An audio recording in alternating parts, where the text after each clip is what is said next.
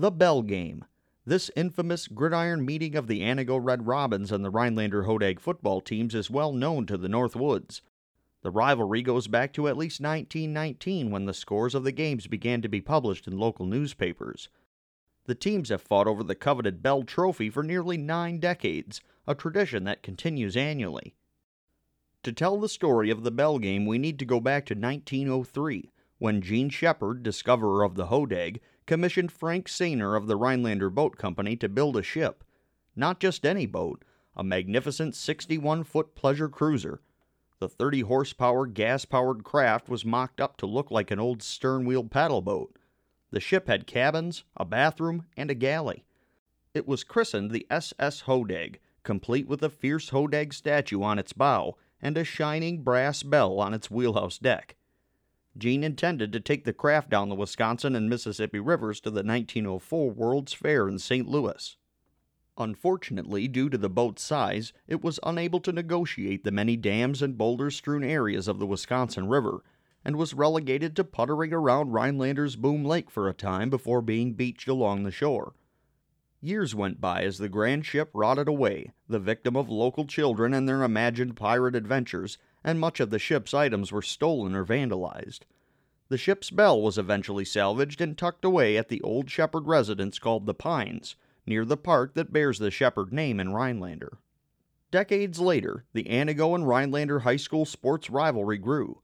In the 1930s, writers from the respective Antigo and Rhinelander daily newspapers traded literary jabs at each other over the games. Behind the insults were sports editor Buster Snyder and writer John Tradewell from Antigo, and sports editor George Craig and editor Jack Corey of Rhinelander. Reading the sports reports from those days, you would think the sports rivalry was personal between these men, but in reality, they were all friends outside of the print shop. Together, they had been considering starting a football trophy game between the Red Robins then called the Antigo Ants, and the Rhinelander Hodags. First, they petitioned the Chicago Northwestern Railroad, whose headquarters were in Antigo, for a bell or whistle that could be used, but were met with no reply. Jack Corey then recalled Gene Shepard's infamous paddle wheeler, as he had seen the ship's remains on the east shore of Boom Lake just north of the original water pumping station. George Craig and Corey paid a visit to Gene's widow, Carrie Shepard, who was still living at the Pines, and inquired about the ship's old bell. It was dug out of the top floor of the Shepard barn, covered in years of dust and rock scratches from kids clanging it while it was still out on the boat's deck. Tarnished and forlorn, it was about to be given a new lease on life. Jack took the bell to the best brass polishers in the area, the Rhinelander Fire Department, who were just as good at keeping brass equipment and trim on their fire trucks shining as they were at putting out fires. After it was cleaned up, the Rhinelander High School shop class teacher, Mr. Rumsey, built a stand and placard board for the once again proud Bell. The Bell was taken to Antigo for the first official Bell game on November 1, 1935, where the Hodags went on to win 19 to 13. The Bell was rang with a police escort all the way back to Rhinelander, and then put on display at the school.